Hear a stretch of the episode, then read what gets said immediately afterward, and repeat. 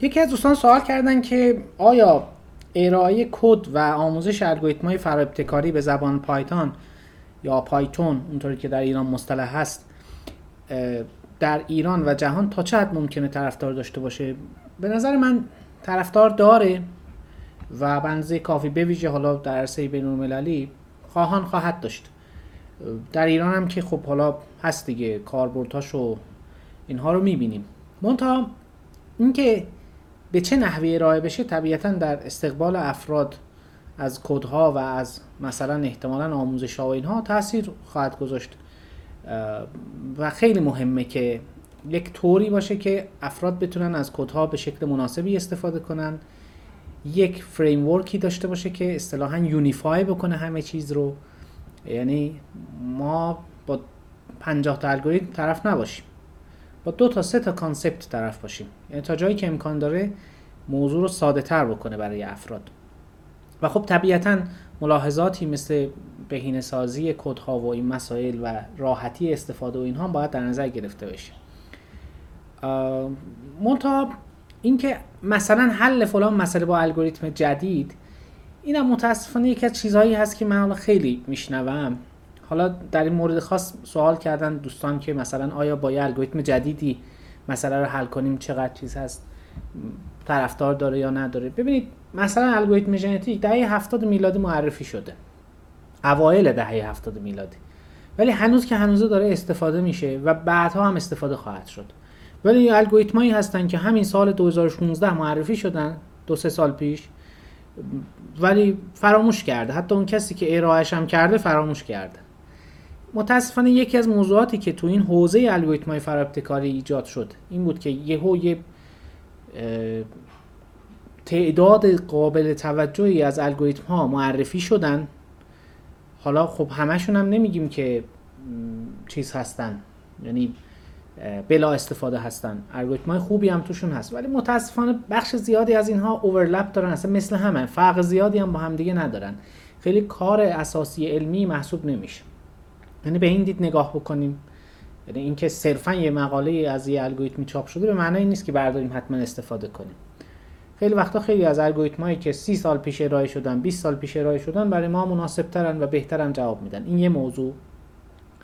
یه موضوع دیگه هم اینه که متاسفانه من می‌بینم. مثلا دانشجویان ایمیل می‌زنن که مثلا من از از الگوریتم PSO استفاده کردم از differential evolution استفاده کردم. برای حل مثلا منتها استاد راهنمام از من می‌خواد که از یه الگوریتمی که بعد از سال 2015 ارائه شده هم استفاده کنم برای حل مسئله. به نظرم این یه مقدار کج سلیقگی آکادمیکه یعنی مطمئنا حالا همکاران من در دانشگاه بالاخره شاید خیلی چیزها رو بهتر از من بدونن. ولی حداقل نظر شخصی من این هست که اینجا اون چیزی که بویژه تو رشته های مهندسی و رشته هایی که اصلا کارشون توسعه الگوریتم نیست چیزی که مهمه رسیدن به یه جواب درست. حالا مهم نیست که چه الگوریتمی باشه. اینکه حتما یه الگوریتمی جدید باشه به معنای کارآمد بودن اون نیست. شما مسئله رو مسئله پیچیده تری در نظر بگیرید. مثلا فاکتورهایی مثل عدم قطعیت رو و ابعاد پیچیده مسئله رو در نظر بگیرید ولی با یه الگوریتم قدیمی حل کنید به نظر من نتیجهش به مراتب ارزشمندتره. و اتفاقا با سلیقه ای که از ریویورها و داورهای ژورنال های خارجی و کنفرانس های خارجی من سراغ دارم اونها هم براشون همین مهمه. شما مثلا یه مسئله ای رو توی مهندسی مکانیک تو هوافضا تو مهندسی برق توی مهندسی صنایع هر جایی دارید حل می‌کنید معمولا یه سری چیزا هست. خب اینو ازش صرف نظر می‌کنیم اینو ازش صرف نظر می‌کنیم. خب صرف نظر نکنید. یه مدل قویتر و منطبق بر واقعیت رو حل بکنید که جزئیات بیشتری داره حالا مهم نیست. با الگوریتمی حل کنید که 40 سال پیش ارائه شده. مهم نیست. الگوریتم یه بخش کاره که اساسا هیچ کانتریبیوشنی هم انتظار نیست که داشته باشیم تو اون حوزه. این هم خلاصه یکی از اون موضوعات هست که فکر می‌کنم باید در نظر گرفته بشه. به طبع از اون مثلا یه کسی می‌خواد الان یه لایبرری توسعه بده. حالا خوبه تا جایی که امکان داره الگوریتم های جدید هم توش باشه اگه می‌تونه به نظر من خب مشکلی نیست. ولی قبل از اون مطمئن باشیم که از اون 5 6 تا الگوریتم پایه و مهمی که تو حوزه الگوریتم های ابتکاری هست از اونها غافل نشیم.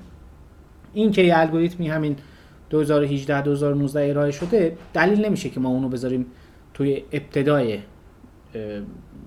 پیاده سازیامون. این یه موضوع بسیار مهمیه. برجت ولی من فکر می‌کنم کلا کار در حوزه الگوریتم های ابتکاری با توجه به اینکه یه مدت کلا به انحراف رفت این حوزه این یه بخش که آفت درونی این موضوع, موضوع هست. یکم تو حوزه هوش مصنوعی اخیرا با توی 5 6 سال گذشته توی چند سال گذشته با سر و صدایی که حوزه deep learning به پا کرده یه خورده توجه ها رو بیش از اندازه به خودش جلب کرده. ولی این به, به این معنی نیست که ما حوزه بهینه سازی هوشمندمون تعطیل میشه. نه.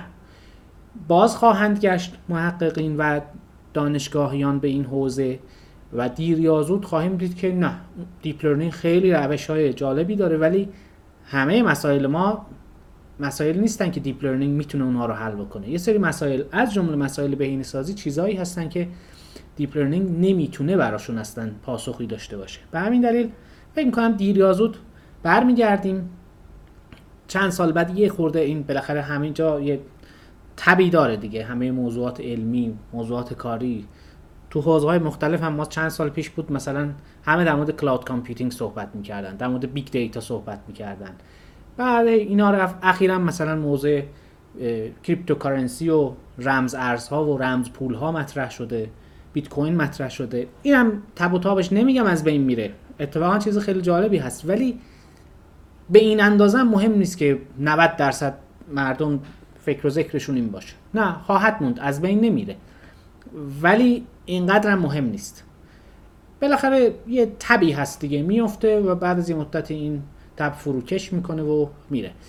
تو حوزه الگوریتم های فرابتکاری هم توی چند سال آینده حداقل پیش بینی خود من این هست که توی سه چهار سال آینده یه بازگشتی به سمت حوزه بهینه‌سازی هوشمند و محاسبات تکاملی خواهیم داشت. به ویژه خب با نتایج خیلی جالبی که تو حوزه deep learning گرفته شده از اونها هم یه جور استفاده مجددی خواهد شد. برجت به نظر من حوزه جالبیه. من خودم هم خیلی جز علایقم بوده. همیشه کار کردم توش. اگر کسی هم می‌خواد کار کنه من توصیه می‌کنم که بره و ادامه بده.